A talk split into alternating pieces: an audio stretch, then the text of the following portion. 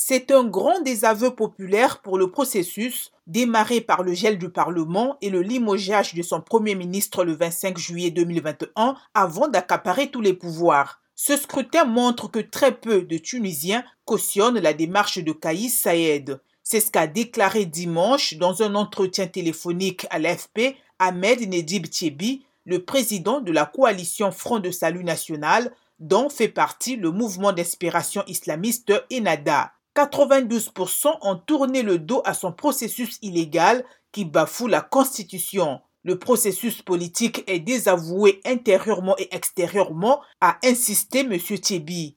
Il appelle les autres formations politiques à s'entendre sur la nomination d'un haut magistrat capable de superviser une nouvelle élection présidentielle. Les États-Unis estiment que ces législatives sont un premier pas essentiel vers la restauration de la trajectoire démocratique du pays, tout en affirmant que le très fort taux d'abstention montre la nécessité d'une participation plus large et l'adoption de réformes transparentes et inclusives. Washington promet de continuer à soutenir les aspirations du peuple tunisien à un gouvernement démocratique et qui rende des comptes, qui protège la liberté d'expression et l'opposition tout en soutenant la société civile.